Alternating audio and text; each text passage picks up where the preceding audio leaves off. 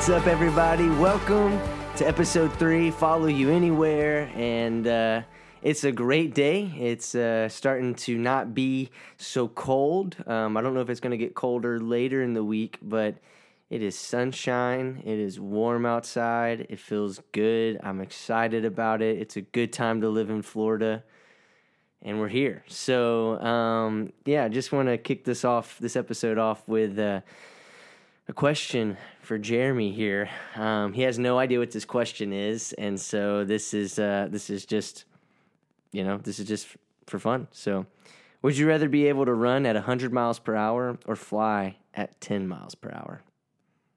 Oh no, I would definitely rather be able to fly. Okay, fly at 10 miles an hour. Well, yeah. Okay. Would you rather be an Olympic gold medalist or an astronaut?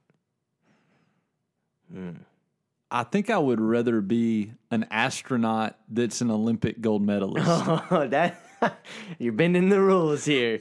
Um, I think. I mean, I don't know. That's a tough one because if I not all astronauts get to go to space, so I think I feel like that's I feel like that's the right thing because maybe you don't actually get the term astronaut unless you get to go to space, but there's a lot of people that train to be astronauts that never get to go to space.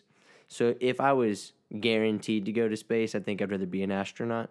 yeah, but technically you could be an Olympic gold medalist on the Wii and then you don't get anything. It's true. But in this hypothetical question, you're an Olympic gold medalist. That you would definitely be if you could have run 100 Well, you can't add hypotheticals to a hypothetical question. That's true. That's true. That's true. That is true. What else you got? Are these questions Courtney sent you this morning? No, Oh, okay. uh, these are Google questions. Would you rather be funny or clever? Oh, I'm both. Oh, No doubt. and there we go. Would you rather lose your sight or your hearing? Um, I was gonna say I'd rather lose my taste and smell, but I've already, You've already done, done that. that. And but you survived. I did. It was terrible though, wasn't it? It, it was terrible, and my taste still isn't quite normal, but it might have worked out better for me because I actually eat some vegetables now. Mm, that's good. I used to be just a meat and potatoes kind of guy, but I've started eating vegetables. Here's a random question off the wall that was not on my list. If you were a potato, how would you be cooked? I'd be fried. You'd be fried Oh no like doubt. a French fry. uh, no, like fried taters with bacon and cheese on top. Oh, I mean, if I'm gonna be a potato, at least bless somebody. hey, French fries are that's a true blessing right there. You know, I the Lord says you can't live on bread alone, but whew, French fries, goodness, ha, that's a blessing from the Lord, especially if you get it from Chick Fil A, because that's the Lord's chicken and the Lord's fries. But anyway, last question: um, Would you rather have invisibility or flight? Ooh, now that one's a tough one. Because you'd rather fly than run fast. Yeah, But would you rather be invisible or would you rather fly? I think I'd still rather fly. Mm. Man, if you could fly, you could go anywhere. it's true. It might take you a really If long you can only time. fly 10 miles an hour, though, it might take you a really long time. But that's that's pretty, you know, but you could also avoid traffic and those types of things. The real question would be if you could fly, if you could bring people with you, though, you know, like if you could fly, do you have to carry them with you or I don't know. So anyway, but yeah, those are just some uh, fun questions off the wall.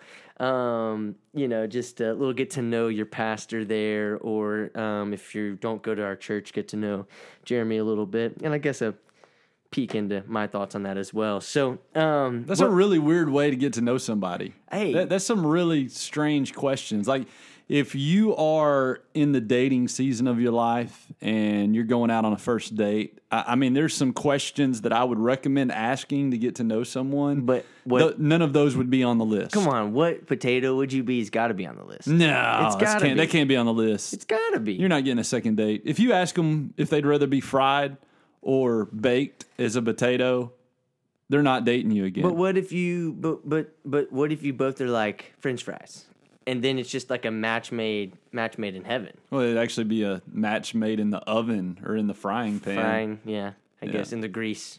Hey, anyway, I don't know. So, but you know, th- those are my church those are my church youth group questions um, for you. The, the get to know icebreaker questions.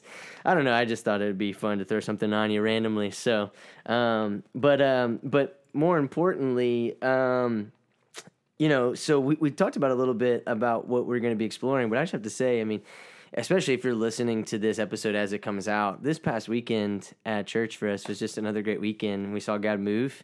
Um, super exciting to to continue to be a part of that, continue to see that. Um, it's just more fruit of um, seeing us follow him and seeing what he's doing. And not because of anything that we're doing but just the fact that we get to be a part of it and get to see another salvation more people joining the church and just um, just really cool to see. I'm excited about that. It's always uh, you know, it says that the Bible says that there's a joyous celebration when the lost are found, and and and I'm excited to continue to see that um, week in and week out, and uh, and so it's just really exciting and encouraging.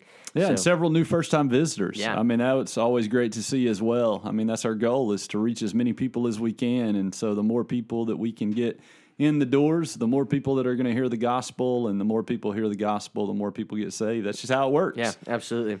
And Faith then, comes by hearing, and hearing by the word of God. So yep, preach it. Absolutely. Get them in there to hear it, and then preach it. Absolutely. And, and another way that you can help us with that is uh, if you share the podcast, if you like what you hear, if you like what we're talking about, share it. There's going to be some episodes that probably pertain to you a little bit more than others, um, and especially as we get into more specific topics that we've got planned, you know, coming on down the road on, you know, like parenting and dating and marriage and stuff like that. And so, you know, but they're all applicable. You know, they're all going to be able to to fit into your life somehow because at some point in time you're probably going to encounter those stages of life. And so, um, but you can share the podcast, uh, invite your friends to join us as we talk about it, and hopefully, if they're local, they'll come join us on a Sunday morning. But anyway, enough of that talk to us about what we're doing today and uh, and and let's just dive right into it. Yeah so we're going to talk about some of our favorite faith stories some of our favorite biblical characters that did exactly what we're talking about doing and and that we've experienced that said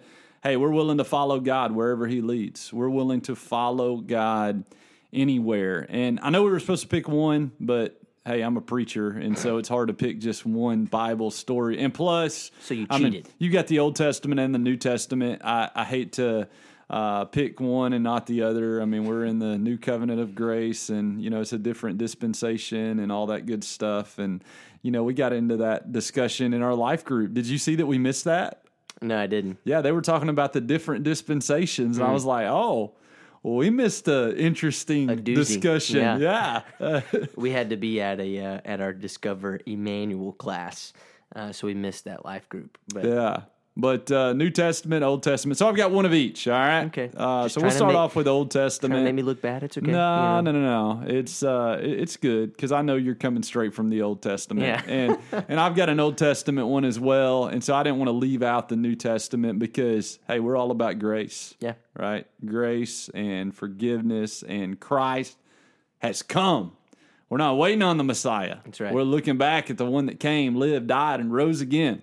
And so we got to have something from the New Testament. But we'll start off with the Old Testament. So Nehemiah, I uh, I love the story of Nehemiah, and Nehemiah followed God uh, and and did as God called him to do. And hey, it was a big task. It was a big challenge. By the way, uh, Sunday I talked about names for a baby right? You're having a baby boy, Amphipolis. I definitely wouldn't go with that one. Yeah, but no. Nehemiah is not a bad name. What do you think about Nehemiah? I don't think it's rolling off the tongue too easily for for us. Uh, Nehemiah Theodos is a mouthful. Oh man, um, that sounds beautiful. Sounds straight out of the Bible is what it does. but um, you know, uh, Nehemiah Theodos. Yeah, I don't I don't know. If you like Nehemiah Theodos, go ahead and send us a message and tell us that that's what Cam needs to name his baby boy. Please don't do that. I don't know if you heard me on Sunday, but I stood up and said no from the, the back of the room when you tried to throw that name out there. Hey, you know, I got a text from somebody that said if you called your son Amphipolis, you could give him the nickname Amp and that would go good with music. Oh yeah, that's no, not not not, not happening. There's some other names that you could give him that Cam could also have the nickname Amp. Really, if you wanted to give him that nickname, sure. Amphipolis probably ain't the way to go. But anyway, Nehemiah, man, he had faith in God to do what God had called him to do. We know the story. I mean, Nehemiah is heartbroken when he realizes that the the wall has been broken down and the gates are, that were burned with fire and he goes to the Lord and he just cries out to God and God says yeah, I want you to rebuild it. I want you to restore it, and uh, I'm going to give you the tools and resources you need. But God allowed Nehemiah to be used in that task. God didn't just say, hey, this is what's going to happen and this is what I'm going to do. He said, this is what I'm going to do through you. And, and I love that because when you think about the follow God anywhere stories, that's what it's about, right? We want to see what God can do but it's not just that we want to see what God can do. We want to see what God can do through us. Yeah. And and that's why I love these stories of these characters in the Bible that followed God wherever he led because in following him they were able to be used by God in a mighty way. And, and God could use whoever he wants, but when we're willing to follow him, he uses us. And I love that. I love that we get to be a part of what God's doing because it's it's ultimately all about Him, right? We give Him the glory for everything that He does. But uh, man, it's really cool to be a part of it. And so Nehemiah, he he followed God, and uh, I love the story of Nehemiah because Nehemiah was a great leader, and we learn a lot of leadership principles in the story of Nehemiah.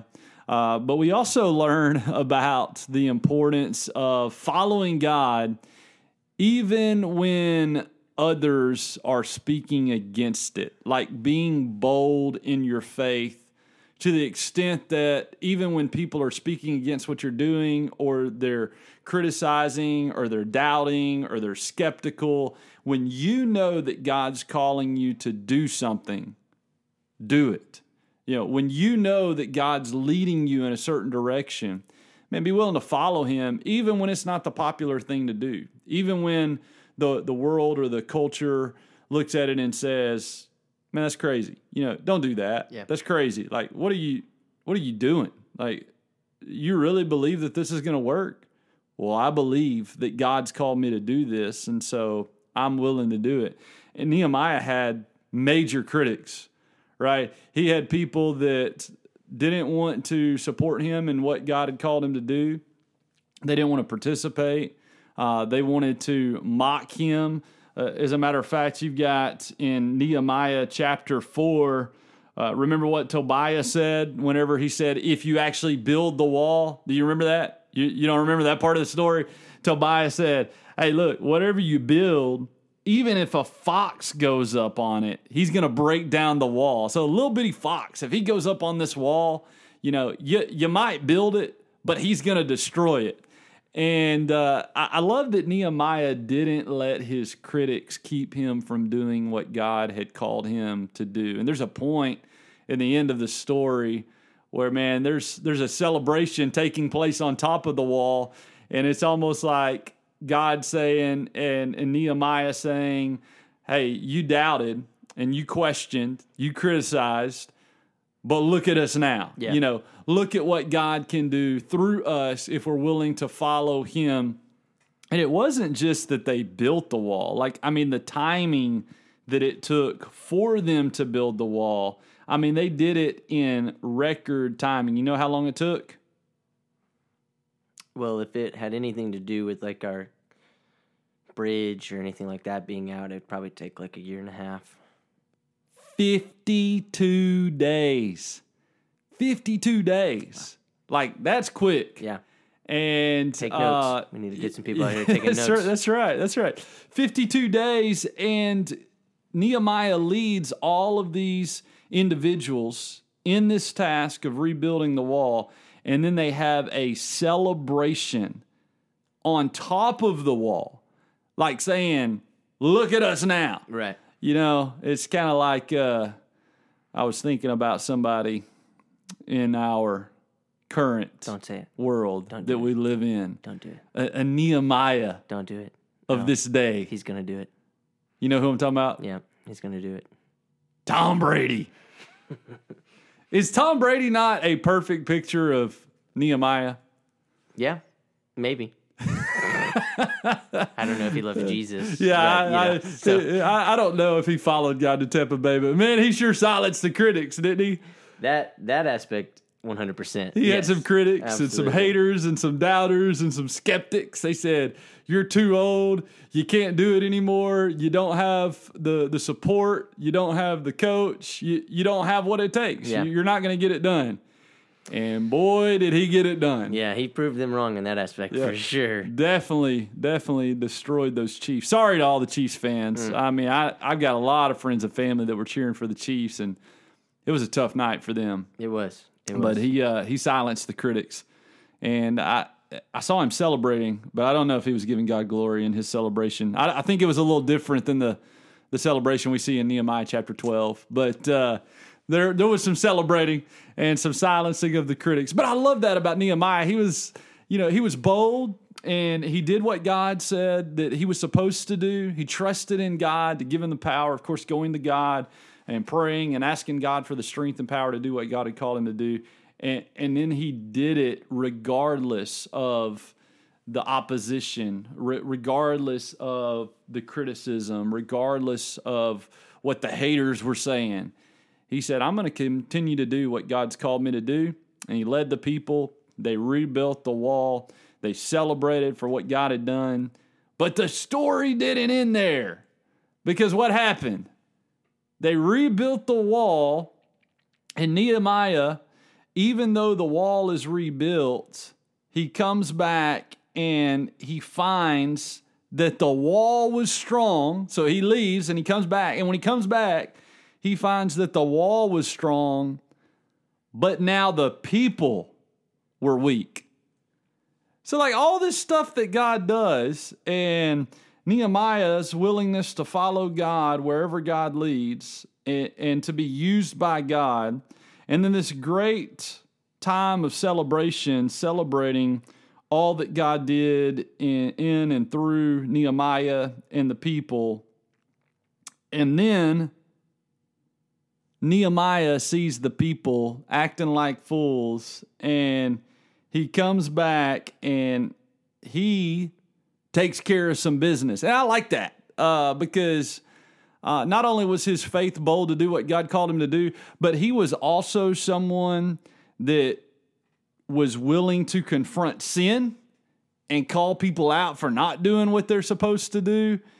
And uh, uh, you just have to read the story in Nehemiah chapter 13. He comes in and starts slapping people around and throwing stuff out. And uh, uh, he was willing to confront the, the sin Yeah. uh, that needed to be confronted. And, and I like that boldness. I like that, uh, that, that attitude. And, uh, not backing down from Yeah. people that aren't doing what they're supposed to do, not backing down from the critics, not backing down from standing firm in, in the faith and, and standing against sin and complacency and just being willing to go the extra mile, so to speak, to do all that God had led him to do. So, Nehemiah, Yeah. that's my guy. Yeah. Hey, no, that's great. Um, yeah, I think um, you know some of the points that you threw out there. Um, what he what he went through and what he faced are some things that when we face them in the in, in modern day um, are really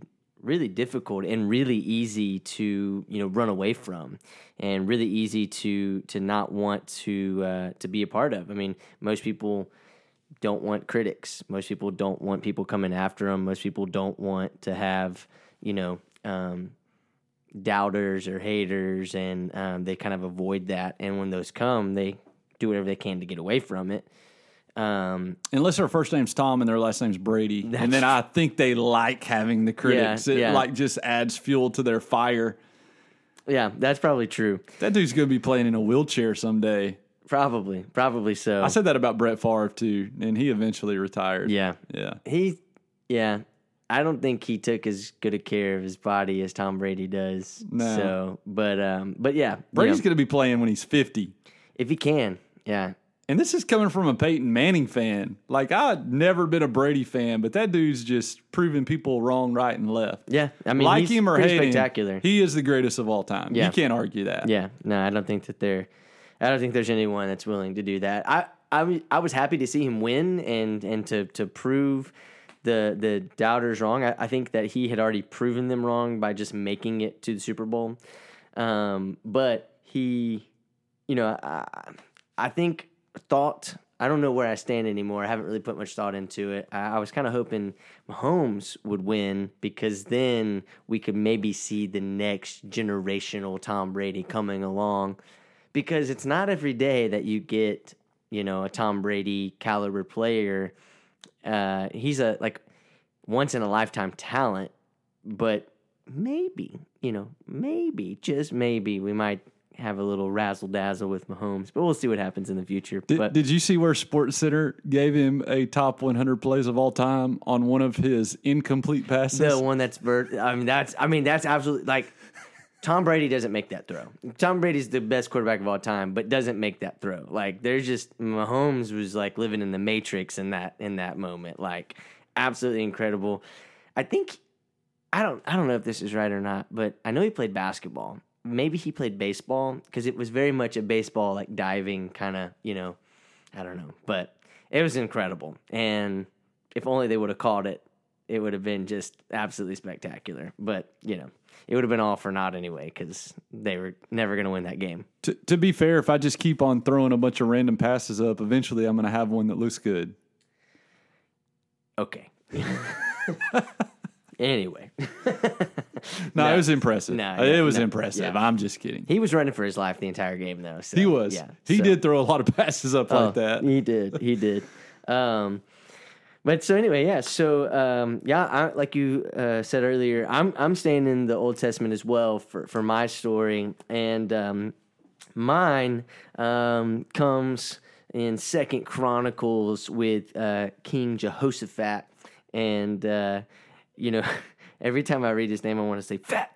Like, and and and I don't, I don't know why, but that's just like Oh, you're leaning towards Jehoshaphat you for know, the just on the ending, you know, the extra emphasis. on the, yeah. You're leaning towards Fat. it. Yeah, I can see it in your eyes. You and Courtney going with Jehoshaphat no, no, with the nickname Fat. no, no, hey, Fat, come here. no, no, no. That's not happening. Uh, Drink your bottle, Fat. That's right.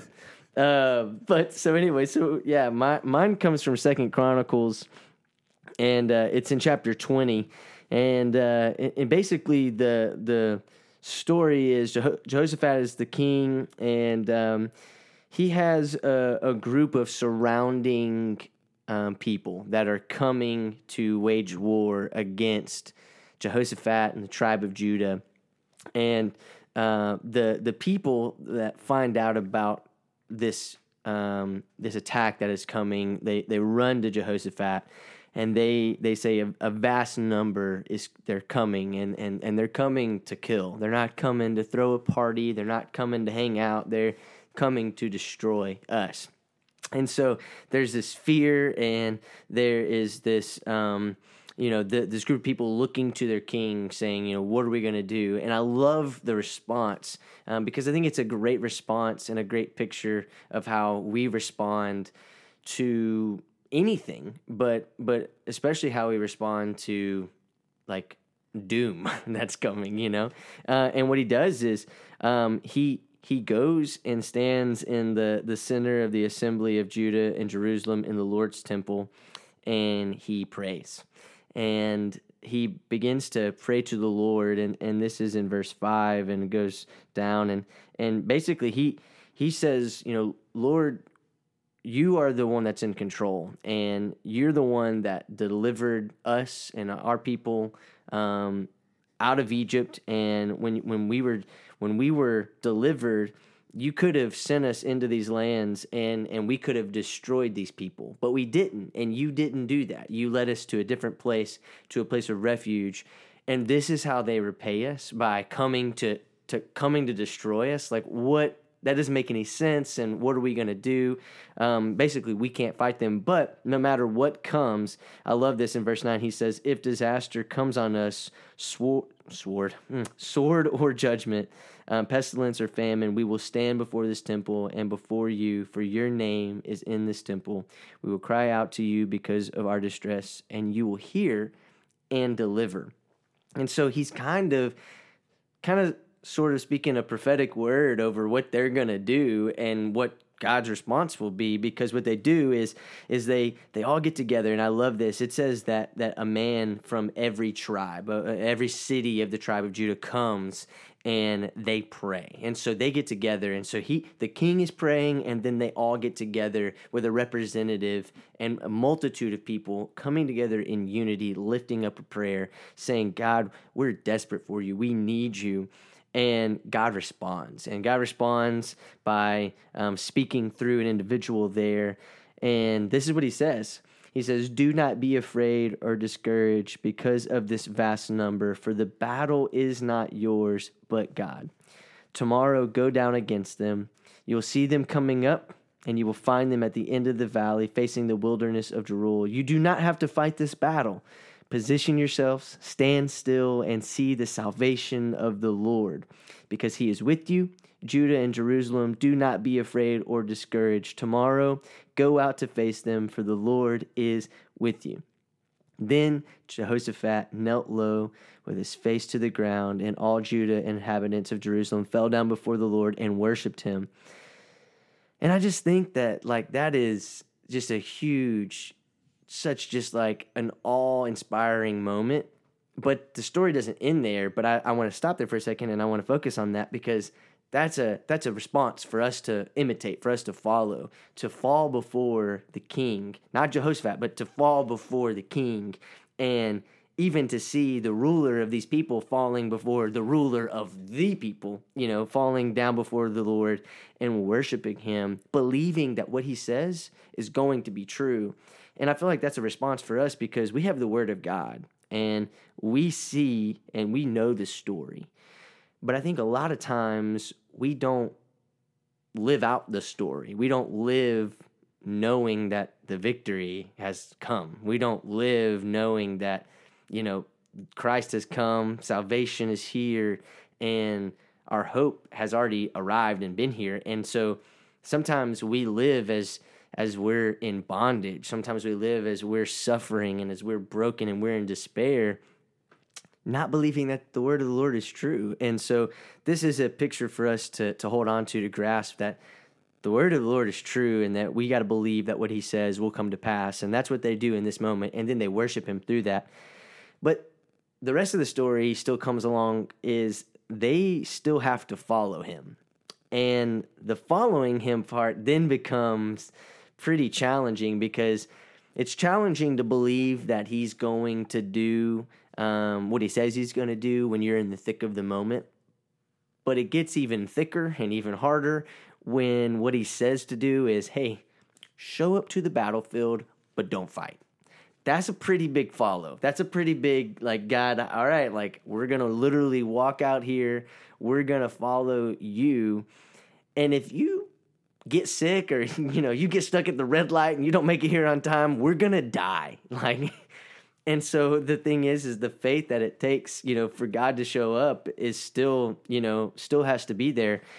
And that's what they do. The next morning they get up they make their way to the battlefield. And i love this as a worship pastor as a worship leader i love this because jehoshaphat gets up and he says this is what we're going to do. Um, we're going to believe in the Lord your God, and you will be established. Believe in the prophets, and you will succeed. Then he consulted with the people and appointed some to sing for the Lord and some to praise the splendor of his holiness. So we're going to sing, and we're going to praise his holiness. When they were out in front of the armed forces, they kept singing, Give thanks to the Lord, for his faithful love endures forever. And then this is the big kicker, as a worship pastor, anyway. The moment they began their shouts and their praises. The Lord set an ambush against the Ammonites, the Moabites, and the inhabitants of Mount Seir who came to fight against Judah, and they were defeated. So, literally, they wake up the next morning having been told what God's going to do. They still have to put on their boots, they still have to put on their armor, they still have to follow him into battle. And in doing so, they begin to praise and trust and have faith and begin to worship him, his holiness and his splendor, saying his faithfulness is going to get us through that. And the moment that they start to do that, like this is one of those things where I go, you can't say that there's not power in worship because the moment like that's written in every in every um what are these called? Uh in uh every version every translation yeah. Every translation that I have read and that I've found it all they they say that. It's written in there for a reason. The moment that they began to worship God moved. And so that is just another thing for us to hold on to. There's power in our worship. There's power in our praise. Um we got to believe what he says he's going to do and then we got to live it out and we got to follow him into the battles. We got to follow him into where he's leading us. And in doing so worshiping him and praising him and we're going to see him move. And and um and then to, to, to wrap it up basically what happened was is they were completely defeated. They just stood over the the enemy was completely defeated. They tribe of judah and jerusalem was able to stand and watch them be defeated to where there were no survivors. So then they're able to go out, they're able to gather supplies and gather weaponry and all the things that are now left on the battlefield. They're able to get all this stuff, but the coolest part is the word spread that they didn't fight. The word spread that the Lord had protected them. And so, as that began to spread across the countryside, all these other people basically were like, hey, no way we're messing with them, you know? And so, not only did the Lord provide provision and protection and, and prosperity for them in that moment, he began to set this motion forward where people knew that this was these were God's people. And if we mess with them we're messing with God. And they didn't even fight and they all died. And so like we're we're not messing with them. And so I just think it's super cool that you know more than likely in your lifetime God's not going to call you to a physical battlefield where you're standing out overlooking you know this three different armies that are coming to crush you and your family. Um, but there will be moments where Satan attacks, and there will be moments where it feels like a battlefield, and there will be moments where you lose your job, or your moments where there's a death, or whatever it may be, and and the the weight of the world is heavy, and and it's real. But the truth is, is that the word of the Lord is true, and the provision is there. And when you live that out, and when you hold on to that, and you're still willing to follow Him, you're still willing to praise Him through that you see him do some really cool things. And uh, and so that's that's my favorite follow you anywhere story um, because it's got a lot of it mixed in. It's got prayer mixed in there. It's got battle mixed in there. It's got worship mixed in there. And then it's got like standing provision mixed in there. And you know i think that if i can live with those things that i'm doing I'm doing pretty good. So um, i'm gonna go with uh, jehoshaphat jerusalem and uh, tribe of Judah and that bunch not having to fight and watching the Lord do the miracle and just getting to sing and praise. I kind of feel like that on Sunday mornings, you know, standing up on the on the platform where not that the congregation, Congregation is coming against you to the- no, destroy no, no, you. Is that what we're going with? no, but that the congregation is out there and they're they're fighting spiritual battles, you know, Ah, and, okay, and all we're right. overlooking. So they're fighting watching- with you, not against you. Okay. right. right. We're all fighting, but but from a worship leader perspective, you know, like we're all experiencing people on the platform. They they're going through life just the same way as people in the congregation. But but our goal is that as we're worshiping, that they're coming alongside us, and so we're kind of. For us, we're kind of looking out into the congregation and seeing, hypothetically, the battles that they're fighting and seeing God move in their lives while they worship. And so that's kind of how I, you know, take that and hold on to that and, and pray that as we're worshiping that that God does that that the moment we start worshiping chains begin to break and and so Yeah. worship leader plug That's good stuff. and uh, several songs going through my head right now. Yeah. Right. Uh, I'm going to see a victory. That's a big one. Yeah. And uh, that's uh, very applicable to that story. Mm-hmm. Uh, this is how I fight my battles. What's that, What's the name of that song? Is that the name of the song? This is how I fight my battles. I believe it's called Surrounded, surrounded, but it also might be This is how I fight my battles. Parentheses surrounded. I got you. Okay. Peop- everyone calls it. Everyone, you say this is how my battles. Everyone knows. Yeah, there was another saying. one that I just heard recently, a newer one that it was uh, kind of the correlation between fighting battles and worshiping and the victory being the Lord's. It wasn't victory in Jesus, but that's a Hmm. good one too. Yeah, I don't know. You don't know. I'm, I probably do, but I'm I'm I'm trying to think. You're the worship pastor. You're supposed to know every song that's out Yeah. ever Yeah. that's ever been sung Yeah, I do. I'm just I'm by memory yeah. I and know it. how to sing every one of them I got too. it. Yeah. Um, it's uh this little uh, item. No. That's not it. Wrong song. Oh, wrong. Okay, let me go back into the dialing in the catalog here. I'm thinking, I'm thinking, thinking, thinking. Yeah, I don't know. Yeah, time's up. Yeah, Sound the Jeopardy buzzer. Eh. All right. Eh, yeah. that was uh, terrible. Eh, what is that? I have no idea what that is. I was I was thinking more of the da na na na na na na da da da da da da. That's Jeopardy, yeah, kind of. yeah, it is. But when they get it wrong, it goes doo doo or Oh, yeah. I don't, I don't know what the noise is. I haven't watched Jeopardy. R.I.P. Well, let's go ahead and jump into the New Testament story. We've given the Old Testament some love, two good stories, which, by the way, um, a common theme in trusting God is going to Him in prayer. Yeah, Right, the first thing that Nehemiah did, it was the same thing. He he prayed. And how can you follow God where He's leading if you don't have a relationship with Him? And how can you have a relationship with somebody that you're not willing to communicate with? yeah, That'd be hard to do. Mm-hmm. Like to be married to somebody and not ever talk to them. That'd be kind of weird. That See, yeah. But that's why you got to ask them what type of potato they want to be. have those random conversations. Just get to know each other better. Uh, but yeah, communication is key there. Well, New Testament, follow you anywhere story. Who do you think I'm going with? Jesus. Jesus. That's always the answer. Uh, no, I'm not going with Jesus actually, but Jesus did follow God the Father It's true. to earth, then to the cross, and then to the grave, and then back into heaven. That is the gospel. From the grave Yeah, that's right. Sing it. There you go. Yeah, see? Is that the one you're talking about? Lord, I lift your name on high. Yeah. No, that's not it. Okay. Uh, I've got to go with the Apostle Paul. Man, the Apostle Paul, that dude, if there was ever somebody that followed God literally anywhere, through anything, over and over again, it's got to be the Apostle Paul. And I appreciate so much about the Apostle Paul. Uh, for one, I mean, I'd love to be a world traveler. Like, that dude traveled quite a bit. He got the Delta Sky miles, the AA Advantage miles, the the donkey miles. I mean, every miles. airline mileage he could get, He got 'em. He got him if he had a plane, but they didn't have planes back then. But yeah, you know, he. I mean, he was a world traveler. He was. He, he would have been uh, at the top of their email list. I bet he had some type of like boat miles, some kind of reward program, Ship miles. ship miles. Yeah, and yeah, Yeah. I don't know. yeah. He had a lot of he had a lot of walking miles too. Oh, he had some walking miles. Some walking miles. He had some good tennis shoes. Uh, yeah, he just traveled everywhere, and I'd love to be a world traveler.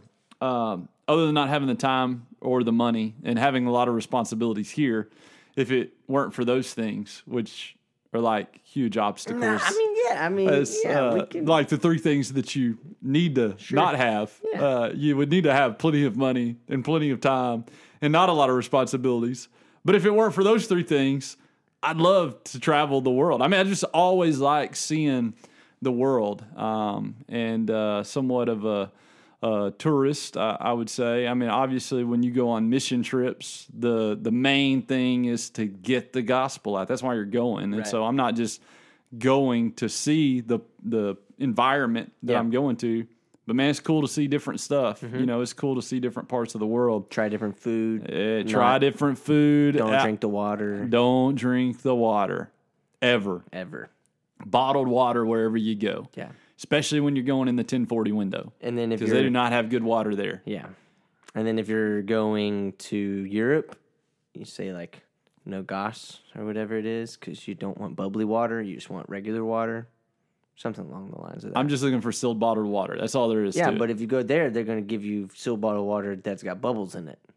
It's going to be carbonated. oh, that's nasty. Yeah. But if you don't know I that, can't you're do going to get it. Carbonated you're like, oh, snap. It's bubbly. Ugh, But, no. you know, I don't like that part of traveling, but I do love Topo Chico? seeing different places. Yeah. uh, seeing different environments. Before I go any farther, let me just ask you: number one place that you want to see that you haven't seen yet. number Um, one destination. so my family's from Greece. Don't say Disney World. Yeah, no. My family's from Greece. Um, I, they're from the island of uh, Mytilene, and so I would love to go to Greece um, and experience the mainlands, and also go to the island of Mytilene and see family and that kind of thing. Because they're still there. Uh, they don't know me, and I don't know them, but I would like to see that. I think that'd be cool. So, yeah, probably probably Greece. There's no way I can narrow it down to one. Yeah, I mean that was just on a you asked me on the spot, and so that's why I was like, yeah, let's go there. There's plenty of other places I want to go, just for funsies. But I also think, I mean, like, I definitely want to go to like Israel. You know, Yeah, that would be really cool. like on like a Greece is more of just like a family journey, historical. I mean, obviously there's biblical context there as well, Yeah. but like that would be definitely just more for personal. But there's also there's also a pretty big missional need um, there, and and but um, yeah, going to Israel would be more on a spiritual level. I think that would be really cool. Israel and Egypt and stuff like that. So, Man, you're so spiritual. My top three are Fiji, Bora Bora, and last but not least, Jamaica.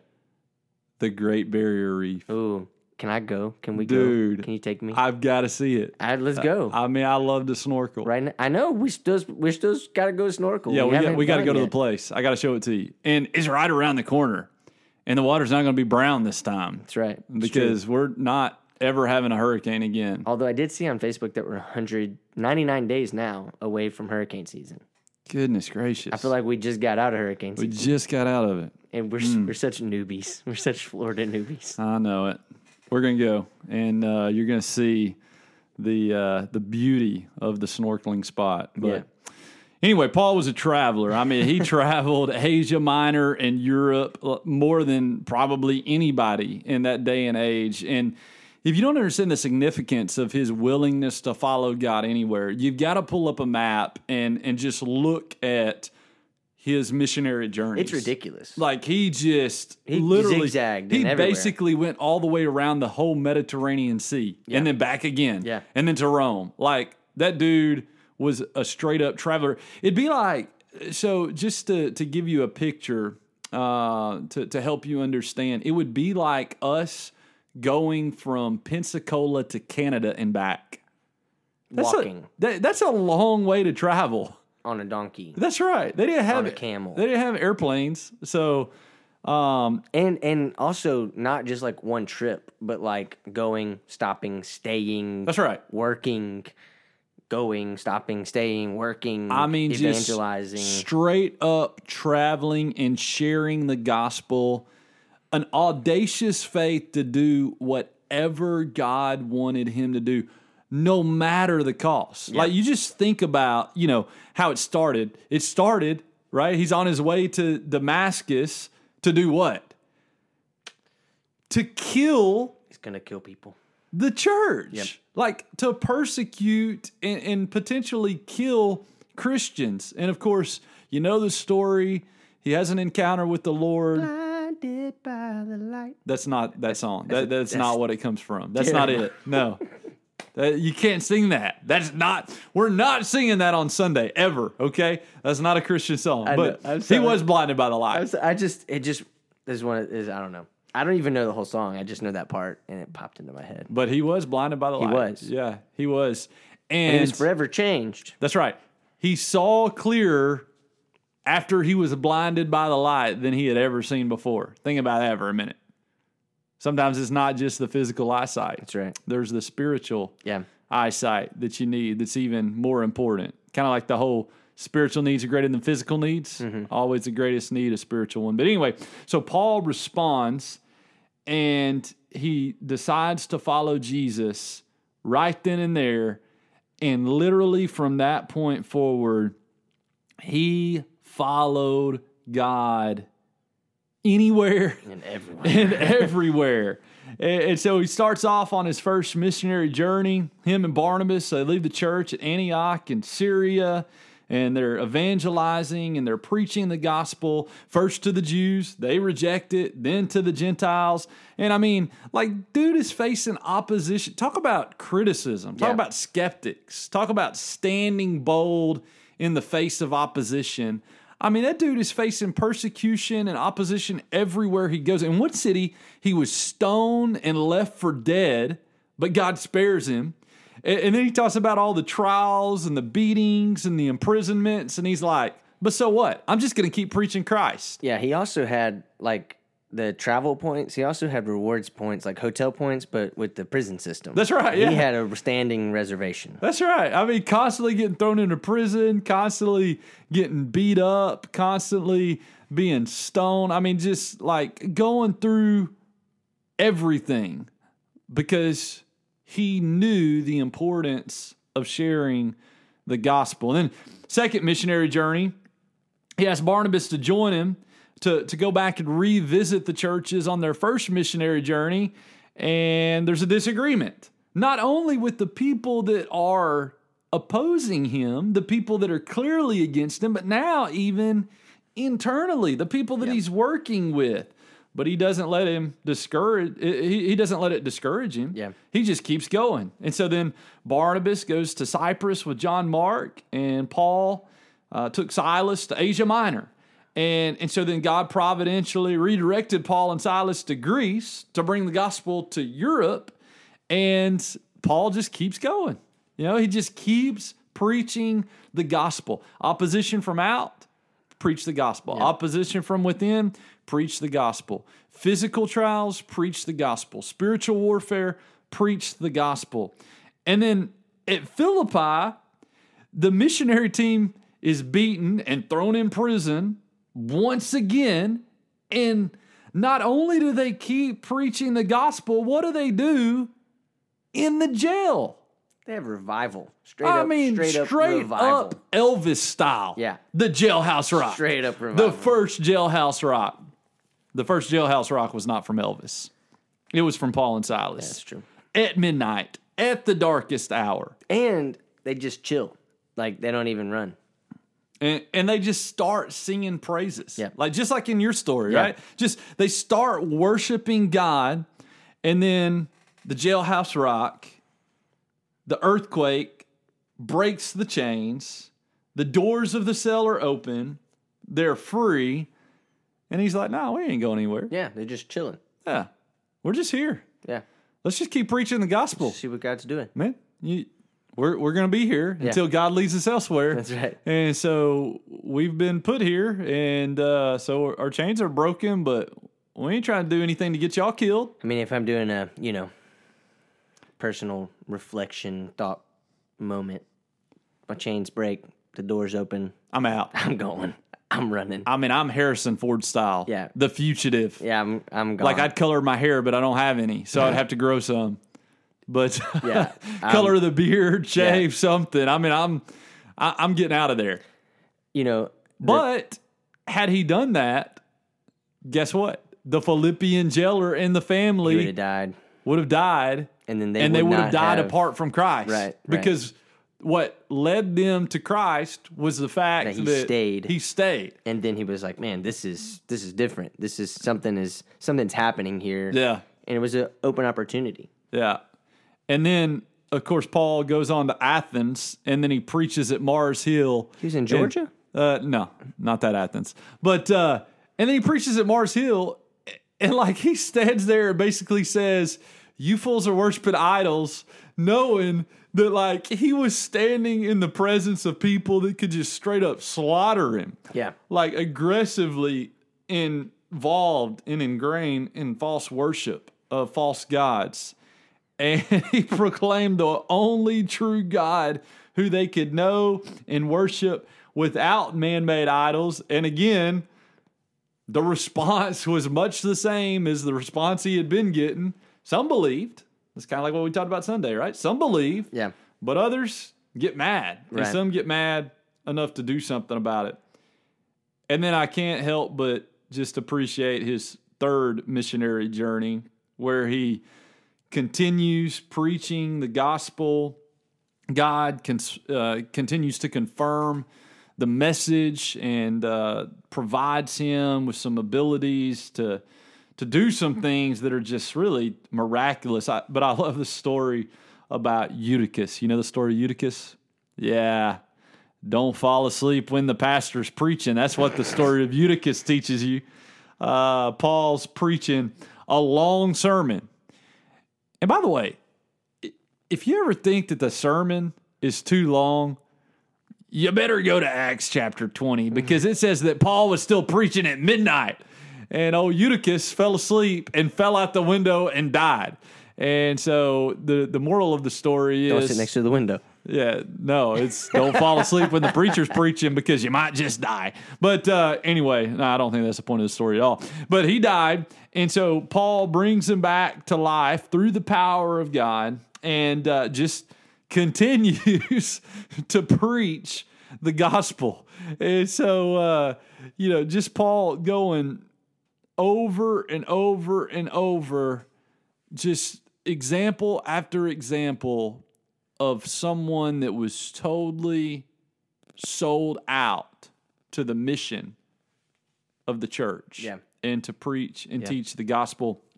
And he gets to the end of his third missionary journey and he knew he was going to be in prison and probably killed soon. And so his final words to the church at Ephesus, man, what a display of raw emotion. Acts chapter 20, verses 18 through 25. I'm going to look it up because I've got to read it. And by the way, if a pastor ever gets up and says, I'd like to share something from Acts chapter 20, verses 18 through 25, they're leaving the church. That's, I mean, that's a goodbye verse. And so if you ever hear a pastor get up and he says, I want to read from Acts 20, uh, he's leaving. Like, I, I preached through Acts one time and I felt like I needed to turn in my resignation after I preached Oh, the no. sermon. I mean, it was just bad. Like, it's just a very emotional passage of scripture where Paul basically says, Look, I have followed God everywhere that He's led me, and I've done what He's called me to do. And now I'm going to continue to follow Him to the next place, my next destination. And it's such an emotional way to say goodbye. I mean, listen to this Acts 20, I, have got to read it. Uh, Acts 20, let me look it up on my phone here. It says, And when they had come to him, in verse 18, he said to them, You know from the first day that I came to Asia in what manner I always lived among you, serving the Lord with all humility, with many tears and trials which happened to me by plotting of the Jews, how I kept back nothing that was helpful, but proclaimed it to you and taught you publicly and from house to house, testifying to Jews and also to Greeks repentance towards God and faith toward our Lord Jesus Christ. And see now, I go bound in the Spirit to Jerusalem, not knowing the things that will happen to me there, except that the Holy Spirit testifies in every city, saying that chains and tribulations await me. But none of these things move me, nor do I count my life dear to myself, so that I may finish my race with joy and the ministry which I received from the Lord Jesus to testify to the gospel of grace of God, of the grace of God. And so Paul says, I know that more trials and tribulations are coming, but I'm just going to continue to follow God wherever he leads. And then in verse 25, I mean, talk about a gut punch. He says this, and indeed, now I know that you all, among whom I have gone preaching the kingdom of God, will see my face no more. Dang it. That's rough. Yeah. That's like listening to a good depressing country song. You know, it's Free just Q free bird. yeah, it's just it's it's good for your soul uh, to really wrestle with those raw emotions. But uh, that's rough, man. Yeah. you know, Paul basically says, "I poured my heart out for you. I love you. I was here for a season, but God's done with me, and you're probably never going to see me again." Thanks, Paul. keep preaching the gospel. Right. And he just kept going. Right. But but the purpose of all of the missionary journeys was the same Yeah. to preach the gospel, to proclaim God's message of hope through Jesus and Jesus alone. And then The also gospel above all.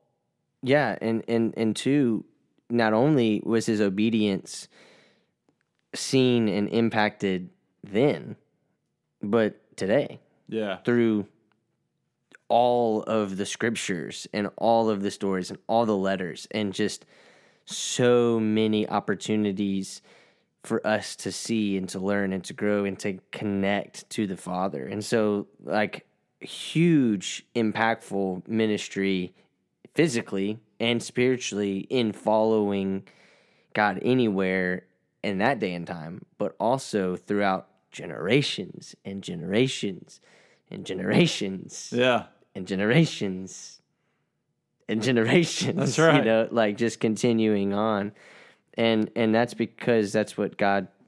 That's how God works. That's what God does with faithfulness, and that's what God does with people that are obedient. You never know the seeds that you're sowing Mm. when you're following God. Yeah, sure.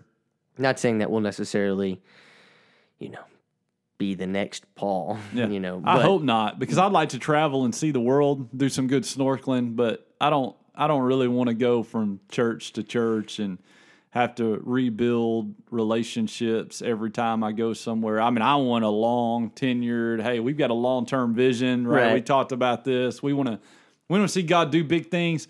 Go on some mission trips maybe, but but let's not just continually be going from place to place and planning church after church and you continuing to say chains over, remembered. to continue to say over and over again, yeah, you're probably never going to see my face again. Yeah. like that's depressing. Right. But he was willing to do it. Yeah. because that's what God had for him. And it's a little different now. Sure. You know, we uh, uh, here in in the western side of the world, um, you know, for the most part, the gospel has been dispersed. Um, uh, there's still places that, that need to hear the gospel, but uh, for the most part, we've you know we've done well in spreading the, the message of the gospel, and with technology and things like that, of course the the message continues to go out. But uh, there's still a lot of people that have not heard the name of Jesus. Yeah.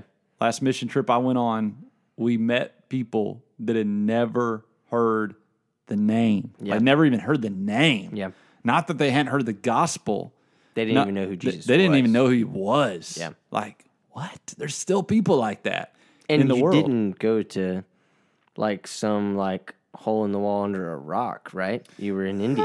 That's pretty deep into the Yeah. like recess parts of India. Yeah. But yeah. Um but there's still work to do. Yeah. So let's uh let's let's talk, and I know we got to wrap up, but um, let's talk about some of the highlights of these stories. So the first one, I think that is a common theme is that these men of God. We didn't have any women of God. We talked about that last time. We did. We didn't have a, a female story. We'll have to invite Lauren on. She can t- give us a female story. Absolutely. Courtney can give us a female story or Yeah. something. But uh, sorry, ladies.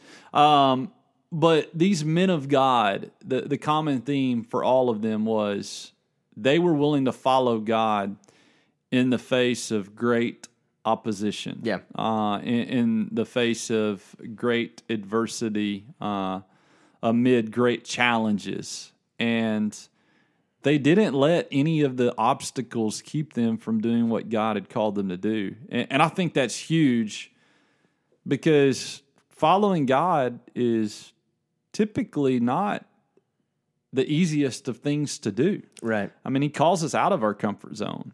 He calls us into situations where we have to depend on him and we have to trust in him and, and be willing to do what he calls us to do. And uh, sometimes those are those things are difficult, even when we're talking about, and we're going to talk a lot more about specifics, but just the basic day to day things he calls us to do, they're not easy Yeah. because we live in a world that completely opposes those things. I mean, it gives us a message that is the polar opposite of the message of the gospel and and the teachings of God's word. So uh, that's one big one that sticks out to me is just willing to to stand firm in the face of great adversity and opposition and, and follow God uh, even when it's extremely difficult.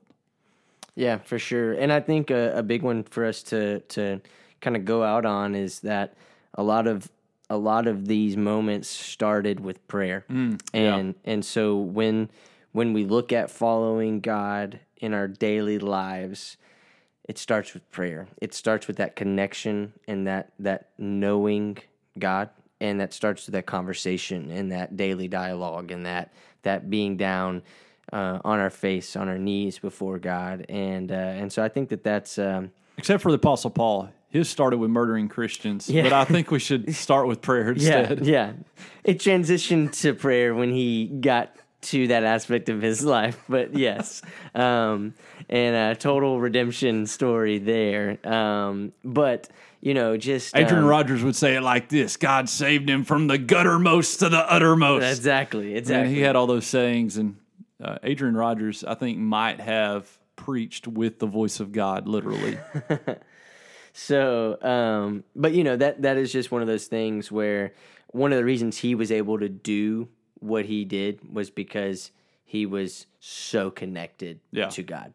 There's no way you do what he did. There's no way you accomplish the ministry that you know he built and the helping establish the church like he did without being connected to the source. Right, sure. And so, um, but uh, but so you know, as we get in, like you just said, we're going to get in over the next couple weeks. We're going to get in more into the daily following God anywhere, and and these stories are are great reminders. We've kind of dug in them. We've kind of pulled them apart a little bit and seen.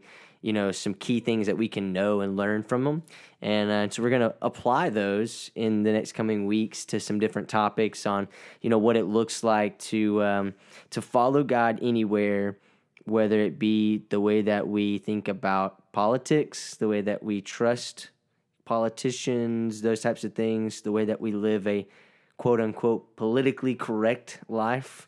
Um, how do we do that in following God? What does it look like when we do follow God in that aspect? Um, you know, different uh, other areas as far as like our finances, parenting, just a lot of cool things coming up. Marriage, dating, um, a lot of things coming up that are going to be day to day things on how to follow God. So, um, hopefully, these stories have given you an insight to that and uh, kind of given you a springboard into applying prayer and trust and faith into your daily lives. Hey, I've been applying the principle of following God anywhere with great opposition and resistancy for a long time as I cheer my Arkansas knew this was Razorbacks on. I knew it was coming. yeah. If anybody knows how to continue on in the face of great adversity, it's a Razorback fan. That's true. Uh, they have not done well. No, but eh, you know, brighter days Brighter days ahead. ahead. Maybe. The best is always yet to come yeah. for the Christian. Yeah. Maybe not the Razorback fan. Anyway, well, we'll see you next time. Thanks for joining us. Got anything else? That's it. All right. See you next time. See you next time.